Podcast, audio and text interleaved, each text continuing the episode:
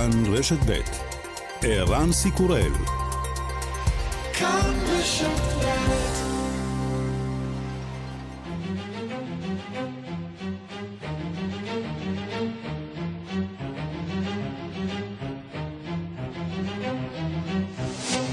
השעה הבינלאומית 21 בפברואר 2022 והיום בעולם.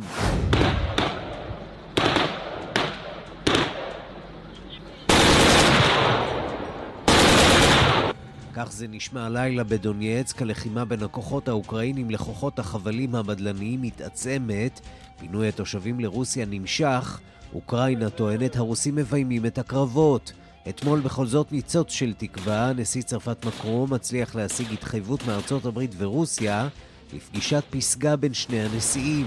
אוקראינה מברכת אבל מקווה שלא להפוך מטבע בין שתי מעצמות. שר החוץ דמיטרו קולבה נפגש היום עם שרי החוץ של מדינות האיחוד האירופי ותבע סנקציות מיידיות על רוסיה.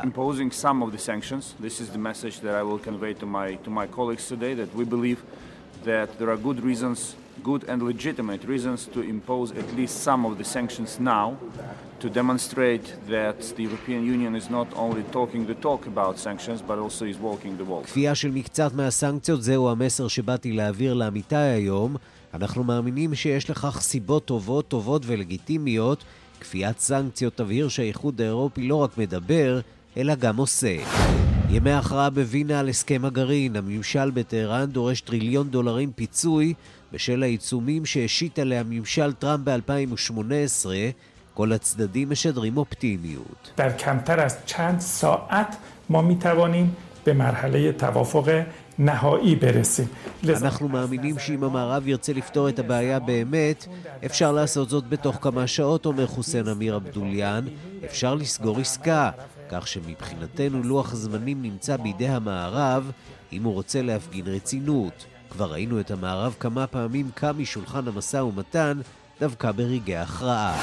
כשחושבים על המדינות המבודדות ביותר בעולם, מדברים בדרך כלל על קוריאה הצפונית או טורקמניסטן, אלא שבשנתיים האחרונות המדינות המבודדות ביותר הן דווקא סין, ניו זילנד ואוסטרליה. עכשיו מסירה אוסטרליה את המגבלות, וגם אתם תוכלו לבקר בה. Tourists are now welcomed back into the country after nearly two years, a relief for family and friends torn apart by separation.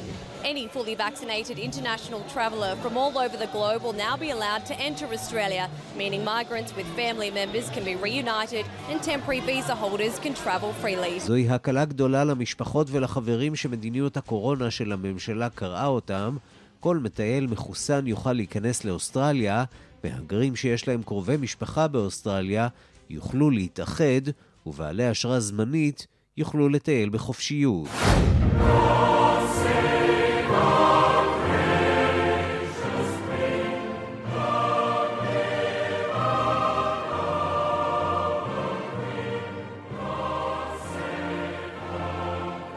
מילות ההמנון הבריטי כנראה כבר מזמן לא היו אקטואליות יותר. האל שמור נא על המלכה אליזבת, בת ה-95, שחולה בקורונה. הארמון, ונדמה שגם הכתבים, מנסים להרגיע. She's doing quite well though, that's the good news. She's on light duties, um, mild symptoms. שלומה טוב, היא עושה עבודות קלות, הסימפטומים שלה מתונים. וגם... Everybody loves a lover. I'm a lover. Everybody loves me. הוא מבוגר בשנה מן המלכה אליזבת, וכנראה פעיל לא פחות. דיק ון דייק, בן ה-96, מנקה הארובות של מרי פופינס, משתתף ורוקד בקליפ עם רעייתו ארלין סילבר, הצעירה ממנו רק ב-47 שנים. אחרי הכל, למי שמחזיק מעמד, 90 יכול להיות גם ה-70 מחדש. And I love everybody since I fell in love with you. Who's the most popular personality? I can't help feeling it's no one else but me. Gee, I feel just about ten feet tall. I'm having a ball. You might call me Pollyanna. השעה הבינלאומית שעורך זאב שניידר, מפיקה אורית שולץ, בביצוע הטכני אמיר שמואלי ושמעון דוקרקר. אני רנסי קורל, אנחנו מתחילים.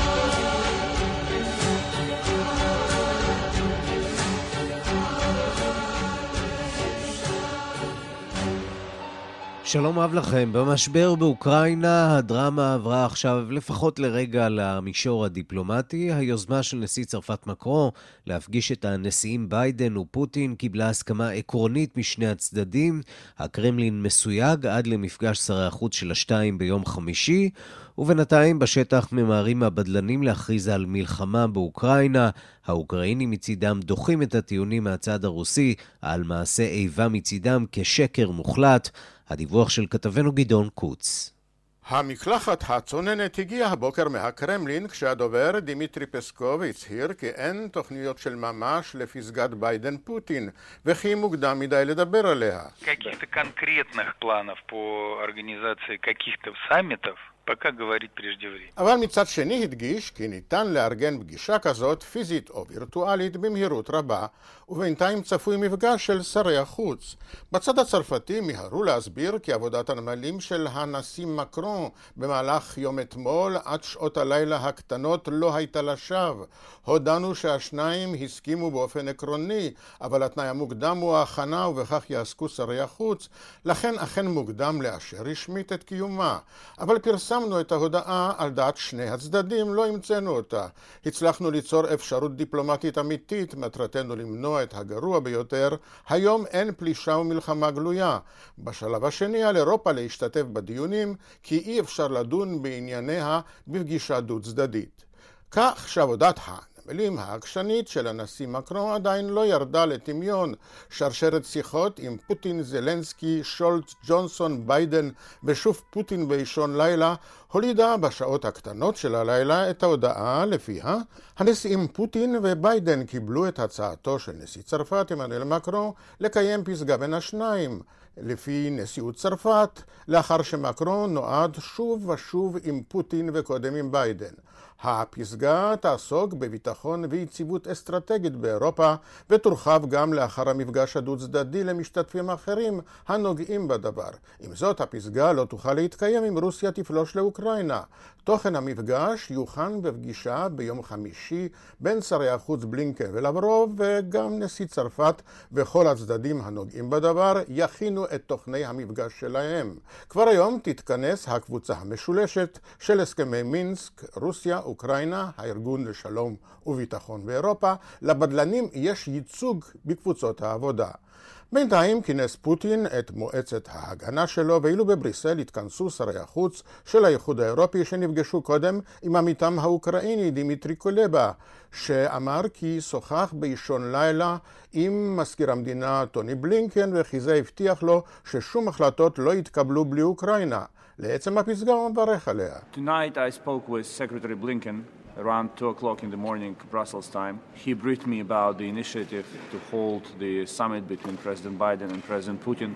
Uh, we welcome this initiative. We believe that every effort aimed at diplomatic solution is worth trying. Secretary Blinken assured me that, as it has been the case until now, No decisions about Ukraine will be taken behind Ukraine's back. שרת החוץ הגרמנית אנלינה ברבוק הטילה את האחריות על הממשל הרוסי. Das liegt in der Verantwortung der russischen Regierung. Daher mein eindringlicher Appell an die russische Regierung, kommen Sie an den Verhandlungstisch zurück. Es liegt in Ihren Händen. אני קוראת לרוסיה, בואו לשולחן הדיונים, אנחנו מחכים לכם, אבל גם בוחנים בקפידה מהן העובדות בשטח, פרובוקציות, דזינפורמציה, פעולות דגל כוזב, שר הגנה אולקסי רזניקוב, ששומר לדבריו על איפוק מול הפרובוקציות החוזרות ונשנות בשטח, קורא גם לפסגה בין הצדדים הניצים רוסיה ואוקראינה, שאסור לשכוח אותה. Маю надію, що ця ініціатива завдяки президенту Макрону і підтримана президентом Байденом, і буде підтримати там прем'єр-міністром Борисом Джонсоном, буде реалізована. І е, ця зустріч, ці консультації відбудеться не тільки за участі мирних країн, אבל בקשתה העיקרית של אוקראינה מהאיחוד האירופי היא הכרזת סנקציות מוקדמת על רוסיה, או לפחות פרסום הרשימה שלהן, והאירופים מסרבים. שר החוץ בורל טוען כי הסנקציות מוכנות, אבל אי אפשר יהיה להפעיל אותן לפני פלישה של ממש. ובשטח המתח גובר. כאילו אין סימני הפשרה ובלי אפשרות לבדוק את אמיתות הטענות, במיוחד מהצד הרוסי. בדלני הדונבאס טענו כי אוקראינה כבר החלה בביצוע תוכנית הפלישה שלה לאוקראינה. בצד הרוסי אומרים כי חייל אוקראיני נהרג כשניסה להניח מטען חבלה על פסי רכבת בשטח רוסיה. תחנת כוח נפגעה בדונייצק. הבדלנים הפיצו צילומים של חלקי גוויות, לטענתם, של אנשים שנהרגו בירי מרגמות אוקראיניות. הקרמלין דחה בזעם את דברי האוקראינים שהבדלנים יורים על עצמם. חמש חברות תעופה ביטלו עד כה את טיסותיהן לאוקראינה, לופטנזה, אוסטריאן, סוויס, KLM, ואחרונה היום, אר פרנס, למרות האופטימיות הצרפתית. כאן גדעון קוץ, מפריז. אז מה קורה בדונייצק ובלוגנסק, אותן אה, שתי רפובליקות אה, עצמאיות למחצה? הבהלה שם אה, לכאורה בעיצומה, זאת לפחות התמונה שמנסים לצייר הרוסים. רוסיה טוענת שהרפובליקות הבדלניות הן אלה שביקשו מרוסיה לשלוח פליטים לשטחה, אלא שאת האמת במציאות של רשתות חברתיות קשה לזייף. כתבת חדשות החוץ נטליה קנבסקי שוחחה הבוקר עם תושב צעיר בדונייצק. לא הבנו מה הייתה הסיבה לפינוי, לא הייתה שום הסלמה בימים שקדמו לו שיכלה להצדיק צד זה, אומר בשיחה עם השעה הבינלאומית אנטון, שם בדוי לבקשתו, כי לדבריו מסוכן בימים האלה לדבר בצורה גלויה. אנטון, בן 18, הוא סטודנט בפקולטה לעיתונאות באוניברסיטה הלאומית של דונץ, שנולד וחי בדונבאס במשפחה מעורבת רוסית-אוקראינית, טיפוסית לאזור הזה.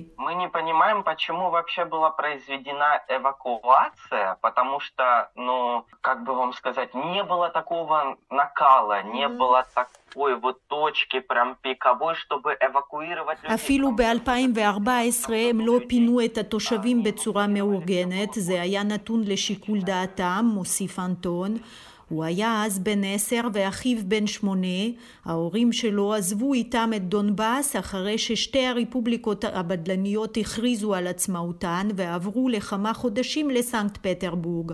אך אביו הקורא במקצועו החליט להחזיר את המשפחה למולדת לאחר חתימת הסכמי מינסק בפברואר 2015. כולם קיוו אז שהמצב יחזור לנורמליות, אך זה לא קרה, אומר אנטון. מה שקרה בשטח היא העברה המהירה של האזור תחת החסות הבלעדית של רוסיה.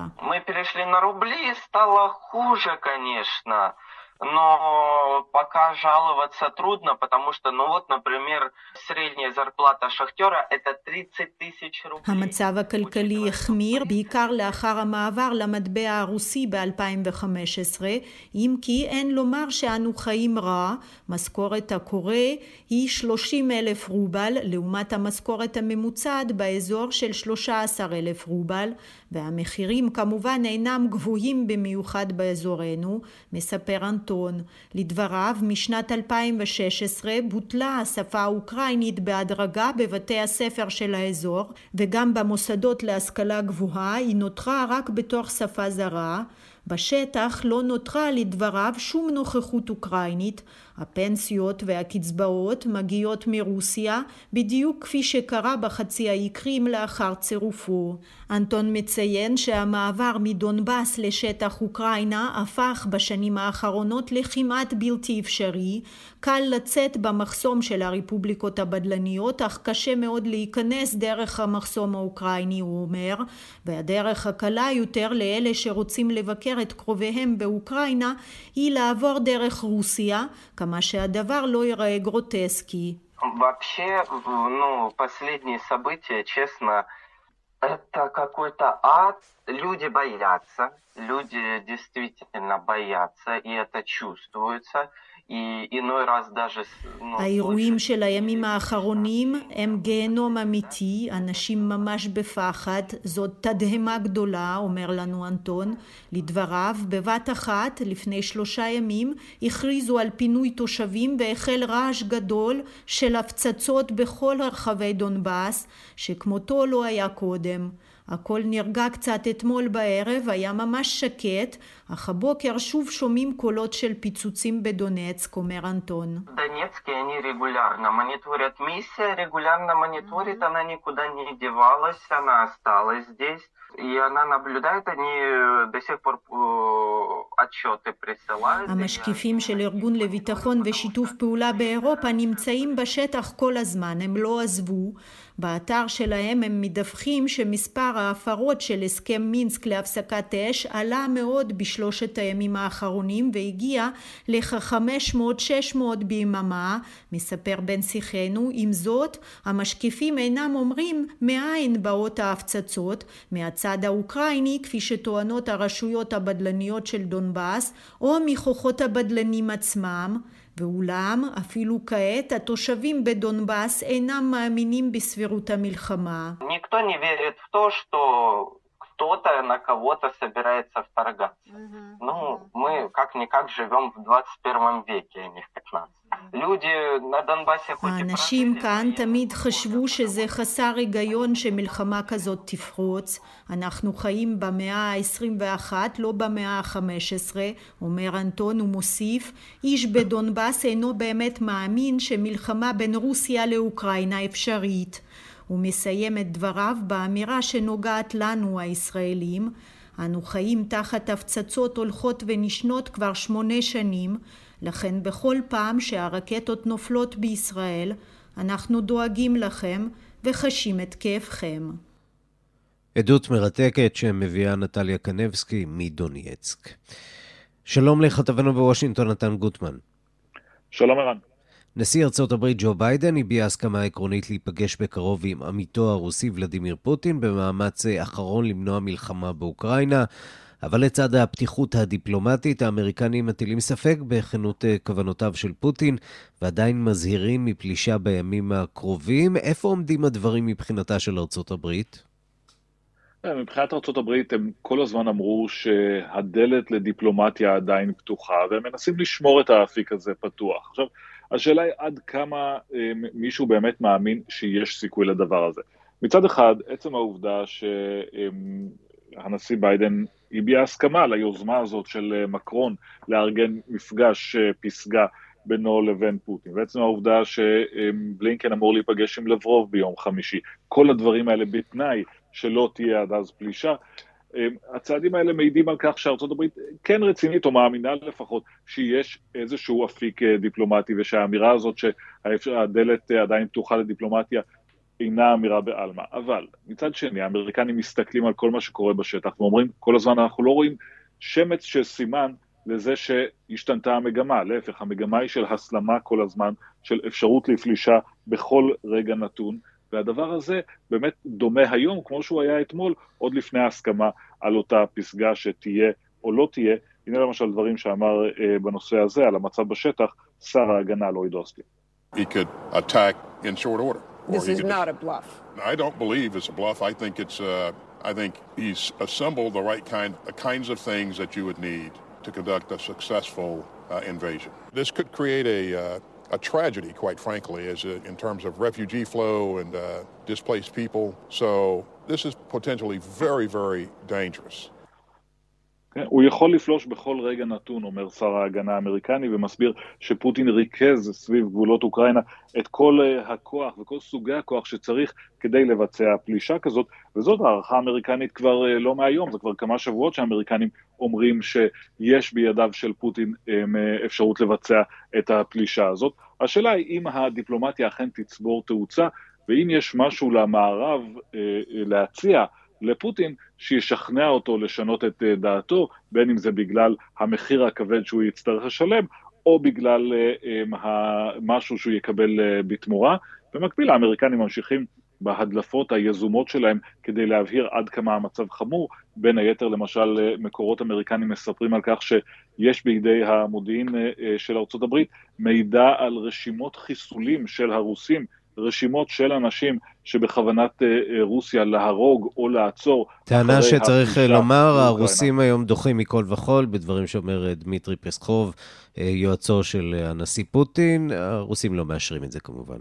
כן, ו- והאמת, אנחנו נוטים להאמין לאמריקנים כמובן יותר מאשר רוסים, אבל יש כאן מלחמת אה, אה, תעמולה שמתקיימת, וכל דבר שנאמר בהקשרים האלה צריך לקחת אה, אה, במידה, עם מידה מסוימת של ספק, אבל זה לפחות מה שהאמריקנים אומרים, ושר החוץ אנטוני בלינקן אה, בריאיון אתמול אומר בעצם, תראו, כל מה שהזהרנו ממנו קורה אחד לאחד, כך שיש אמינות בטענות האמריקניות. בואו נשמע קטע מדבריו של בלינקן. It certainly looks like everything we said was likely to occur in the lead up to the actual invasion is happening. We're seeing false flag operations taking place in eastern Ukraine, the manufacturing of provocations and justifications for Russia to go in. We just heard this morning that exercises that, and I put that in quotation marks, that Russia was engaged in in Belarus with 30,000 Russian forces that were supposed to end are now not ending because of the alleged tension in eastern Ukraine. That, of course, is being created by Russia and its proxies there. So all of this seems to be following the script that I laid out at the United Nations Security Council that President Biden talked about to the nation just the other day. כן, הכל מתרחש בדיוק כמו, לפי התסריט שאנחנו הצגנו בפני העולם, אומר בלינקן, אם זה ה, אם, אה, הפרובוקציות אה, הרוסיות שנועדו ליצור אמתלה לפלישה, אה, אם זה אותו לכאורה תרגיל צבאי בבלארוס שהפך להיות איזושהי נוכחות קבועה שם, כך שמבחינת האמריקנים כן, הם מאמינים שהמודיעין שלהם מדויק ושהמציאות בשטח מוכיחה, למרבה הצער, שהם צדקו. נתן, בואו לסיום נגיד כמה מילים על אה, המשא ומתן עם אה, איראן שנמשך. אה, יש דיווחים על אופטימיות בכל הצדדים, עד כמה באמת האמריקנים אופטימיים שאפשר לייצר, להגיע לאיזה סוג של עסקה טובה? האמריקנים משוכנעים מהרגע הראשון שאין סיבה שלא לחזור להסכם. בעצם המסלול היה די ברור, אחר כך אה, אה, נוצר עיכוב בגלל הבחירות באיראן, בגלל התחושה שאיראן משנה מסלול, אבל מרגע שהאמריקנים מאתרים, והם איתרו את זה בסיבוב השמיני, שאיראן חוזרת למסלול ומוכנה בעצם לדון על אה, חזרה להסכם בתנאים המקובלים פחות או יותר שהיו על השולחן מהרגע הראשון, האמריקנים מאמינים שזה בר השגה. הם כמובן זה לא יהיה אותו הסכם בדיוק, כי דברים השתנו בשטח בשני הצדדים. ההנחה היא שמרגע שאיראן מגדיר, מראה נכונות, אפשר להגיע להסכמה הזאת uh, תוך ימים. כמובן, um, אולי לא הסכמה שתשמח את הישראלים, אבל uh, בהחלט משהו שהאמריקנים מתכוונים אליו, זה יהיה הישג משמעותי עבור ממשל ביידן שמנסה מהרגע הראשון לחזור להסכם הזה, למרות הספקנות המסוימת כלפי אה, היעילות של ההסכם או עד כמה הוא טוב אה, לעומת אופציות אחרות, אבל ההנחה של האמריקנים היא שכרגע זה הדבר הטוב ביותר שאפשר אה, להגיע אליו. אולי עוד משפט שצריך להגיד בעניין הזה, ארה"ב מדגישה כל העת שההסכם הזה הוא יהיה פחות טוב מההסכמים הקודמים, בגלל מה שקרה, בגלל ההחלטה של דונלד טראמפ לפרוש חד צדדית מהסכם הגרעין, וברקע הזה, כשמדברים על ההחלטה של דונלד טראמפ, יש תמיד את הרמיזה הזאת כלפי ישראל, ישראל שדחפה לצעד הזה גם כן, ההסכם עכשיו יהיה פחות טוב, בגלל הנסיבות הפחות טובות שיצרו דונלד טראמפ, וגם ההתנגדות של ישראל. נתן גוטמן, כתבנו בוושינגטון, תודה. תודה רבה. אנחנו חוזרים לעסוק אה, במשבר בין אה, רוסיה לאוקראינה, או למעשה בין אה, רוסיה לארצות הברית, ואנחנו רוצים לומר שלום למקסים כץ במוסקבה. שלום. בעלים של ערוץ יוטיוב מוביל, ולוגר, איש אופוזיציה. בשבוע שעבר שוחחנו, ואמרת לנו, אני לא צופה שתהיה כאן מלחמה, פוטין מעדיף לוחמה בטלוויזיה. אבל לא בשטח. אתה עדיין עומד מאחורי האמירה הזאת? Uh, כן, כן, כי אה, בעצם הלוחמה בטלוויזיה נמשכת. אה, מה שקורה עכשיו זה המשך ה... יש הסלמה מאוד גדולה במלחמה הטלוויזיונית הזאת, אבל זה עדיין מלחמה תקשורתית. אין uh, שום... אין, אין, uh, אין מלחמה רגילה כרגע. Uh, אין uh, חיילים מתים, אין אה, עימותים בין הצבא הרוסי והאוקראיני או משהו כזה. יש רק המשך המלחמה בטלוויזיה, שהיא מאוד טובה לפוטין, והוא מאוד אוהב אותה. המלחמה האמיתית כרגע אין. ויש, ככה אנחנו שומעים, לפחות על פי התקשורת הרוסית והתקשורת בדונייצק, בלוגנסק, ששם דווקא יש לוחמה. מצד שני, אנחנו שומעים uh, מרואיין, ש... ראיון שקיימה פה נטליה קנבסקי, על כך שגם התושבים שם מרגישים שהסיפור הוא במידה רבה מבוים. והם לא משוכנעים שנשקפת להם סכנה גדולה מדי כרגע מהאוקראינים. כן, נכון. Uh, ביום שישי, אם אני לא טועה, mm-hmm. רוסיה הכריזה שהיא מוכנה uh, לקבל פליטים מדונייצק ולוגנסק, והיא מוכנה uh, להציע להם uh, אוהלים ודברים כאלה בשביל לחיות בהם, וכסף, וציפו שיהיו 700 אלף פליטים. זה מאוד הרבה, לא ברור איך, mm-hmm. איך בדיוק מתכוונים עם כמות כזו של אנשים להסתדר. טוב, צריך להגיד שהם היו מאוד מהירים בארגון מופע היציאה. בתוך כמה שעות כבר לא, ראינו אוטובוסים עם יתומים. נכון, נכון. מופע טלוויזיוני יודעים לעשות די טוב, וכן, היו אוטובוסים, והיו אוהלים, וילדים, וכל הדברים האלה. העניין הוא שביום ראשון אה, הסתבר שרק 1,600 אנשים אה, עברו את הגבול, ולא 700 אלף.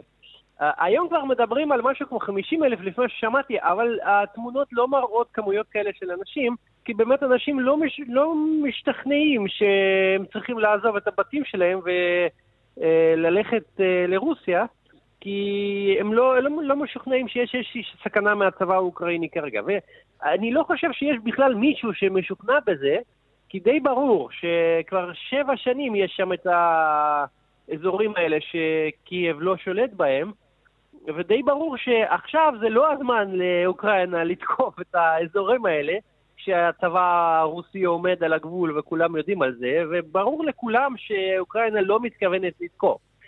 אבל כן, אבל בטלוויזיה יש, כן, יש כן את התקיפה הזאת, ואני אומר, יש הסלמה מאוד גדולה בטלוויזיה. וזה ברור למה, למה, פוטין, למה. זה כן, כן. כן. למה פוטין יכול לצפות אה, בפגישה שהוא יקיים עם אה, ביידן? מה, מה הציפייה ריאלית שהוא יכול אה, לקוות לה? פגישה עם ביידן כרגע, לפי מה שאני רואה מהדיווחים, היא לא סגורה עדיין, רק מדברים אהמ. על זה. אמ, פגישה עם ביידן, קשה פה להגיד, כי פגישה עם ביידן לפוטין זה דבר כזה, דבר בעצמו. זה, זה כבר, עצם העובדה שיש פגישה זה כבר uh, טוב לו מבחינת uh, השיח הציבורי ברוסיה. כי כל הסיפור הזה הוא צריך בגלל שיש uh, משבר מאוד גדול בין uh, מערכת היחסים בין פוטין לאוכלוסייה הרוסית. כי יש כישלון מאוד גדול uh, בניהול משבר הקורונה ברוסיה, יש תמותה מאוד גדולה, אחת הגדולות בעולם. ובכלל, פוטין כבר 21 שנים בשלטון, וה... אמ, הוא לא, לא כל כך, אה, הרוסים לא כל כך עכשיו אה, אה, שמחים עם זה. וכל הסיפור הזה הוא צריך בשביל לשנות את השיח, את השיח הציבורי בתוך רוסיה ולהתחיל לדבר לא על הבעיות הפנימיות ברוסיה, אלא על, על זה שהוא, שפוטין יושב עם ביידן ושהוא משפיע על העולם כולו וכל העניין הזה. אז עצם העובדה שהפגישה תתקיים בכלל זה כבר אה, מאוד טוב לטלוויזיה הרוסית, באמצעותה פוטין שולט ברוסיה. במיוחד לא אם אה, בסוף שם... הפגישות כן. האלה כן. הוא יוכל אולי אה, להרוויח למשל הסרה של חלק, של חלק מהסנקציות שמוטלות על אה, רוסיה, או דברים מהסוג הזה, שיעידו על איזה סוג של אה, הישג, סוג, סוג של אה, ניצחון, שלא כרוך בפעולה צבאית שכוללת אה, גופות של אה, חיילים רוסים. זה ממש לא נראה שמישהו יסכים עכשיו להוריד איזה שהן סנקציות מרוסיה. וחוץ מזה, סנקציות uh, זה לא משהו שיש בשיח הציבורי הרוסי. Uh, זה, um, הסנקציות um, uh, מפחידות מאוד את, uh, את האנשים uh, שליד פוטין, כי כל הכסף שלהם הוא באירופה ובארצות הברית והוא מחוץ לרוסיה. והם מאוד uh, לא רוצים שלא יהיה להם uh, גישה לכסף הזה. אבל האוכלוסייה הרוסית לא כל כך אה, מדברת על הסנקציות האלה, וזה לא כל כך יהיה הישג גדול בשביל פוטין, אה, אם אנחנו מדברים על השיח הציבורי בתוך רוסיה. אני מניח שכן מדברים על הסנקציות, למשל בזירה האולימפית, כשרואים שחקנים רוסים מנצחים בפורומים בינלאומיים, והדגל שעולה הוא לא הדגל של רוסיה, אלא הדגל של הוועד האולימפי. זה משפיע אה, כן על הרוסים, על תחושת הבידוד שלהם והניכור מהעולם. לזה כבר די התרגלו. זה כבר האולימפיאדה השלישית אה, שאין את הדגל הרוסי בה, אה, ולזה כבר די התרגלו ופשוט הם כולם בסדר עם זה שיש את הדגל של הוועד האולימפי. זה לא כל כך חשוב, חוץ מזה האולימפיאדה כבר נגמרה, אולימפיאדה, אולימפיאדת חורף זה סיפור מאוד גדול ברוסיה, זה היה סיפור הרבה יותר גדול בתוך רוסיה מהמשבר הזה. על המשבר מדברים בעולם, כן? מדברים בישראל הרבה על המשבר ברוסיה, mm-hmm. בתקשורת הרוסית דיברו על אולימפיאדה הרבה יותר מהמשבר האוקראיני. מה נאמר, שכל המלחמות שלנו יהיו בזירות האולימפיות ולא בזירת הקרב. מקסים כץ אה, במוסקבה. כן. תודה רבה לך. כן, ואם כבר יש, אז, ש, ש, ש, אז שהם יישארו בטלוויזיה, כמו שזה עכשיו. לגמרי כן. בטלוויזיה. גם ברדיו אפשר. תודה. כן, תודה. השעה הבינלאומית, אנחנו אה, רוצים עכשיו אה, להיזכר באירוע היסטורי. היום לפני 50 שנה החל ריצ'רד ניקסון, נשיא ארצות הברית, את ביקורו ההיסטורי בסין.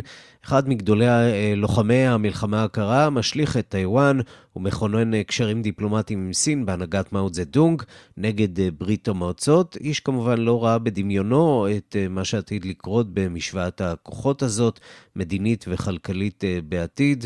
שלום לאורן נהרי, עיתונאי ופרשן לענייני חוץ, מגיש השעה הבינלאומית בעבר. שלום רנסי קורל, לך ולמאזינים. מה אפשר בעצם את uh, הסרת מסך הברזל, uh, לפחות... Uh, מסך הבמבוק. כן, על פני השטח uh, בין רוסיה לסין uh, אז. בין uh, ארצות הברית לסין. לסין. Uh, כמו, כמו שקורה תמיד, מה שאפשר את זה, זה מפגש אינטרסים. עכשיו, באותה עת, נזכור, 1971, ארצות הברית מסובכת מאוד מאוד בווייטנאם ומחפשת דרך מוצא מווייטנאם. ניקסון נבחר בין השאר על סמך הבטחתו לסיים את מלחמת וייטנאם, ומי שנותן את הגיבוי המשמעותי והחשוב ביותר לווייטנאם זו ברית המועצות. היא זו שמתגברת אותה, סין הרבה פחות, בין סין לווייטנאם יש גם הרבה סכסוכים. באירופה.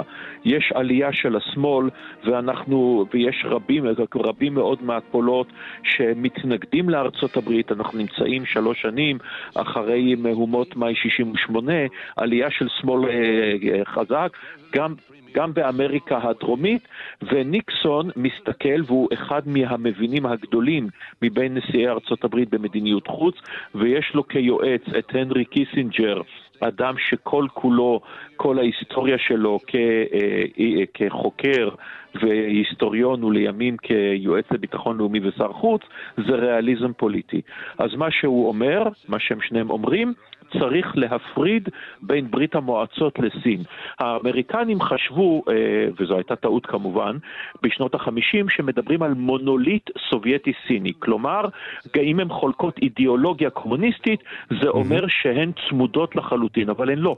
והוא זיהה את זה שיש מקום לחדור ביניהן, האינטרסים שלהם לא זהים, הם נלחמו מלחמות גבול, אפשר להפריד ביניהן. וכך, אחרי התחילה דיפלומטיית הפינג פונג, משלחת הפינג פונג המפורסמת שהונצחה בין השאר בסרט פורסט גאמפ, למי שזוכר, ואז מגיע הביקור של ריצ'רד ניקסון, וזה הלם. ביום אחד, ביום אחד, המדינה שעד כה ייצגה את סין בדיפלומטיה ובעיקר במועצת הביטחון של האו"ם, שזה תמיד היה מגוחך, סין הלאומית מה שנקרא, כלומר טיוואן, ביום אחד היא נזרקת וסין העממית מגיעה במקומה. זה תחילתו של... בוא נשמע אחד אולי קטע מתוך uh, הביקור הזה, הנה.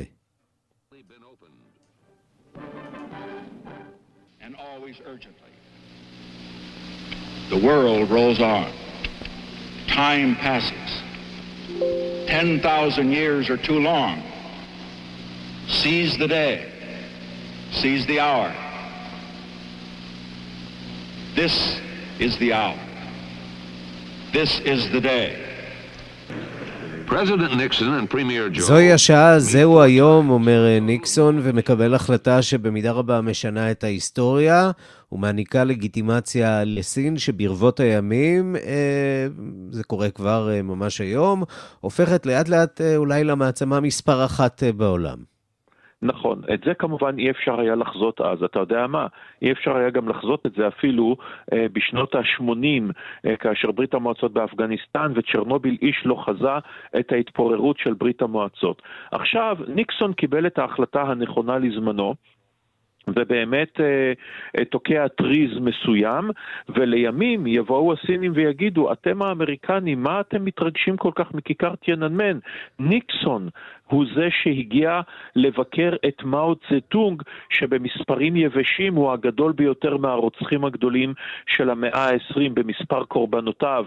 אה, כולם כמעט סינים כמובן, אבל לימים אה, ארצות הברית, השלב הבא, נקרא לזה בנקודת העיוורון המסוימת, היא תהיה של קלינטון דווקא, כשביל קלינטון, המחשבה שלו תהיה אני מפשט ומרדד אותה כמובן. קפיטליזם ודמוקרטיה הולכים ביחד. אה, אנחנו רואים את זה בהצהרות האלה שמעולם מדינות דמוקרטיות לא נלחמו זו בזו וכולי וכולי. על כן, אנחנו נסייע לסין תהפוך, להפוך לקפיטליסטית, והיא בהמשך תהפוך לדמוקרטית. והוא מכניס אותה לארגון הסחר העולמי ומתחיל את התהליך שהמשכו יהיה העברת כל בסיס הייצור האמריקני למזרח, בעיקר אבל לא רק לסין, וכמובן היום אנחנו רואים את הענק הסיני שבתחומים לא רק של ייצור, ייצור חולצות, ייצור סמארטפונים, מה שלא יהיה, אלא למשל בתחומים קריטיים כמו בינה מלאכותית ומחשבים קוונטיים, סין עברה את ארצות הברית בענק, ואם תהיינה תגליות בתחומים האלה הם יבואו מסין על כל המשתמע בכך. ואפילו, אם אנחנו מסתכלים מפרספקטיבה של 50 שנה אחר כך, הניסיון לתקוע טריז בין סין ורוסיה, זה לא שהאינטרסים שלהם זהים. רחוק מאוד מזה, mm-hmm. אבל כיום לפחות אנחנו רואים את הברית בין פוטין לבין שי כנגד המערב, כנגד ארצות הברית, כל אחד כמובן, ואפילו העניין של טיוואן, שנזרקה אז מתחת לגלגלי הרכבת הדוהרת של הדיפלומטיה האמריקנית, נתנו להם התחייבויות של סיוע, של סיוע צבאי. שהאמריקאים של, עדיין עומדים בהם. שהם עד, כן, והאמריקאים עדיין מצהירים שזה מה שיהיה. אם יקרה משהו, אבל איך נאמר, הטיוואנים מסתכלים על אוקראינה ועל אפגניסטן ועל וייטנאם, אני לא יכול לומר שיש להם ביטחון מלא שזה מה שיקרה אם תבוא פלישה סינית. כן, והם מסתכלים גם על אה, מה שקורה בהונג קונג אה, ורועדים מפחד במידה רבה. אורן נהרי, עיתונאי ופרשן לענייני חוץ, מגיש אה, השעה הבינלאומית בעבר. תודה. תודה לך ולהתראות.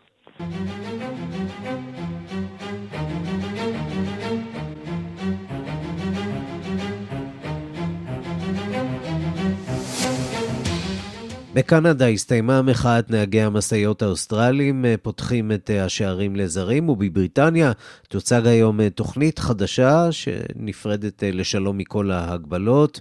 מאיה רכלין, כתבת תחום החוץ עם הסיכום. כן, שלום ערן. הרחובות מול הפרלמנט הקנדי השתתקו בסוף. המחאות באוטווה התפזרו והצפירות של נהגי המשאיות נעלמו. אבל המחאה הזאת, שהחלה נגד חובת החיסונים של ממשלת קנדה, רחוקה מלהישכח מהזיכרון הציבורי במדינה. במשך שלושה שבועות המשטרה הקנדית נאבקה כדי למנוע חסימות כבישים ושיבושים ששיתקו את המדינה, ועכשיו, אחרי צו חירום שנחתם על ידי ראש הממשלה טרודו, 76 רכבים שהוחרמו ו-191 עצורים, המחאה כך מדווחים הסתיימה, ותושבי קנדה נותרו בינתיים עם השאלה האם זה, מה שהם ראו כאן היה איזשהו סוג של גליץ', או שנעשה כאן שינוי אמיתי בפוליטיקה והחברה הקנדית. הרעיון הזה, לפיו החיים יכולים להתקיים לצד הקורונה, מקבל עכשיו קצת יותר מקום בעוד ועוד מדינות, בראשן בריטניה. שם הבוקר אה, יכנס ראש הממשלה בוריס ג'ונסון את ממשלתו ויציג תוכנית יהודית לחזרה מלאה לשגרה אחרי כמעט שנתיים של הגבלות. לפי הדיווחים בתקשורת המקומית, גם מי שנדבק או נחשף לנדבק בקורונה, לא יצטרך להיכנס לבידוד, ולמעשה בוריס ג'ונסון מודיע שחוזרים לשגרה שלפני מרץ 2020. מה הוא מסביר, למה עושים את זה? כל עוד נשמור על אחוז התחסנות גבוה, נוכל לשמור על החיים שלנו. וג'ונסון הוא כנראה לא לבד בסיפור הזה. גם דנמרק, שוודיה ונורבגיה החלו לקדם תוכניות דומות. It's. From the day that I first shut that border, right at the start of the pandemic, which enabled us to have one of the lowest death rates from COVID anywhere in the world, one of the strongest economies to push through this pandemic, one of the highest vaccination rates in the world. We are set up as a country now to really take advantage of the economic opportunities ahead of us. ואפילו האוסטרלים היום פותחים את השמיים לכל העולם. תיירים עכשיו מכל מקום יכולים להיכנס למדינה, כמובן בתנאי שהם מחוסנים.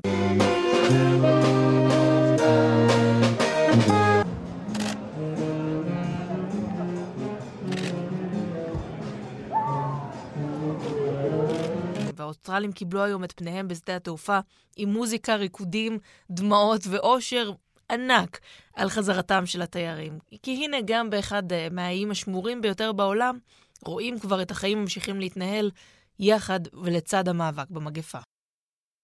שאלת התקינות הפוליטית שוב מכה את העולם, עולם האומנות, כשגלריה בלונדון נדרשת להוריד מוצרים שמתלוצצים על בריאותו הנפשית של ואן גוך. האם המוזיאונים ברחבי העולם יפסיקו למכור מזכרות שמכניסות להן כסף רב? שלום לחוקרת התרבות מירי קרימולובסקי. שלום, שלום, ערן. תני לנו דוגמה למזכרת כזאת אה, שמתלוצצת על אה, בריאותו הנפשית של אה, ואן גוך. אז קודם כל צריך לומר, אולי לפני זה, שמוזיאונים עושים הרבה מאוד כסף מכל הדברים הקטנים שכשאתה יוצא מהתערוכה אתה נכנס לחנות, זה כסף חשוב. המוחק שעליו יש את האוזן עם איזושהי בדיחה התקבל מאוד מאוד לא יפה, והזכרת לפני רגע שאנגליה חוזרת לאט לאט לחיים נורמליים, ואכן המוזיאונים מתמלאים, הגלריות, וקהל שהגיע לתערוכה נעלב בשם האנשים פגועי הנפש. על האוזן הזאת עם הבדיחות. יש שם באמת כמה דברים לגמרי מחוסרי טעם, למשל סבון לפגועי נפש שיוכלו להשתכשך בבועות סבון וזה ישפר את מצב רוחם. הטריגר הוא כמובן תערוכת ואן גוך, תערוכה של 16 דיוקנאות של ואן גוך. אגב, המוסד הזה, ה Courtauld Institute of Art, זאת פנינה שאני תמיד הולכת אליה עם אנשים, כי זה מקום שאתה יכול לגעת בתמונה המפורסמת של ואן גוך עם התחבושת על האוזן, זאת אגב תמונה די מאוחרת שלו, כן, לא רחוק מהיום שהוא אה, אה, סיים את חייו. וזה היה מקום מאוד, אגב, לא פופולרי, זה הקים סמיול קורטהולד, איש מאוד עשיר, בתוך אוניברסיטה בלונדון, שהסטודנטים יוכלו לראות אומנות, ללמוד שם אומנות, והם עברו שיפוץ, והתערוכה עברה לחוץ לארץ, ושם כל כך הצליחה, שפתאום אנשים גילו שיש את המקום הזה באנגליה, שאתה יכול להיות ממש, מה שנקרא, בקרבה גדולה מאוד לוואן גוך, אבל זאת סוגיה חשובה, כי לפני כמה שנים אני הכנתי כתבה עם מנהל ביתה של אנה פרנק באמסטרדם, כאשר התלבטו האם לעשות מין מדבקות רקומות כאלה, שחבר'ה צעירים יוכלו לשים על הכיס, על הישבן של הג'ינס, עם דמותה של אנה פרנק. זאת אומרת, זאת סוגיה אה, שבעצם היום מתפרצת, כי אנחנו כבר בעידן, שאתה יודע, עוד מעט אי אפשר יהיה לא לדבר, לא, שום דבר, כלומר, אנחנו בעידן over politically correct, אבל הסוגיה הזאת מאוד הטרידה גם את העולם. אנחנו גם בעידן שכל דבר כנראה צריך למתק, כולל את אנה פרנק. בדיוק, אנה פרנק מאוד ממותקת בשנים האחרונות, ורוב הציבור חושב שזה בטעם רע, ובאמת מנהל המוזיאון התלבט האם על ספל נניח זה בסדר, אבל מדבקה על ג'ינסים קרועים זה לא בסדר. והקהל היום מצביע וטוען לא. זה לא בסדר, אי אפשר מכל דבר לעשות מיתוג, כסף, בדיחה, ובקוטהולד הורידו את המוצרים הללו. יכולת בחמישה דולר כאמור לקנות את האוזן של ואן גוך, ובשישה, לא בדולר, בשישה פאונד יכולת לקנות את אותה, אותו סבון. באמת הקשרים בעייתיים. אז אולי זה הגיוני, אבל את יודעת, כש, באמת כשמדובר ב merchandise, במוצרים שנמכרים בחנויות מזכרות, השאלה אם ה... ה politically correct הזה לא חודר, לא משתלט בסופו של דבר. גם על הצנזורה העצמית של האומנים עצמם, שכבר לא יוצרים מתוך הלב, מהבטן, אלא מתאימים את היצירות שלהם למה שמתאים ולא מתאים. נכון, אז בוא נאמר דבר כזה, הרבה מאוד אומנים היום, כולל אגב אומנים ישראלים, כן, איתי זלייד שעשה את בנימין נתניהו בזהב, את, את uh, מירי רגב, את הסעודה האחרונה בכיכר רבין, איתי הוא, הוא בחור ממולח והוא יודע שזה יביא לו הצלחה רבה, וזה הביא לו הצלחה, הוא פתאום מאוד מאוד התפרסם, אבל לגבי אומנים מתים או פרשות, מה שנקרא, לא יכול לצאת מהקבר ולהגיד אני אוהב את המדבקה בישבן או לא, אה, זאת כבר סוגיה הרבה יותר אה, מורכבת, והציבור מרגיש שהוא יותר צריך להיות מעורב, והמוזיאונים צריכים להיות יותר רגישים. אנחנו בכל זאת בעידן אה, חדש, ודברים השתנו, ובמובנים מסוימים טוב שכך, בהחלט. מירי קרימולובסקי, תודה. תודה לך, ערן. But I could have told you, Vincent, this world was never meant for one as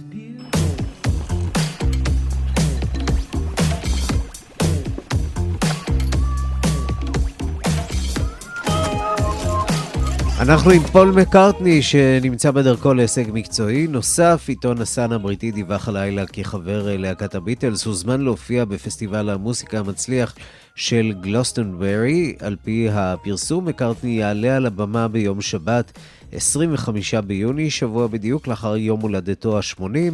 וכך הוא יהפוך לאומן המבוגר ביותר בהיסטוריה שיופיע בפסטיבל הוותיק. הפעם הקודמת שבה הוא הופיע אה, בפסטיבל הייתה בשנת 2004. אה, לאחר מכן הוא היה אמור להשתתף בו שוב בשנת 2020, אה, אבל הפסטיבל בוטל בגלל הקורונה, אז הנה פול מקארטני, Find My Way.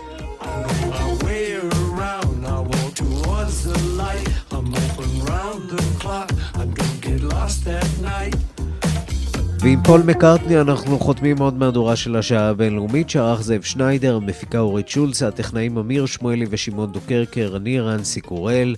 מיד אחרינו רגעי קסם עם גדי לבנה. אנחנו נפגשים שוב מחר בשתיים בצהריים עם מהדורה החדשה של השעה הבינלאומית. כתובת הדואר האלקטרוני שלנו, בינלאומית, את כאן.org.il. להתראות. from right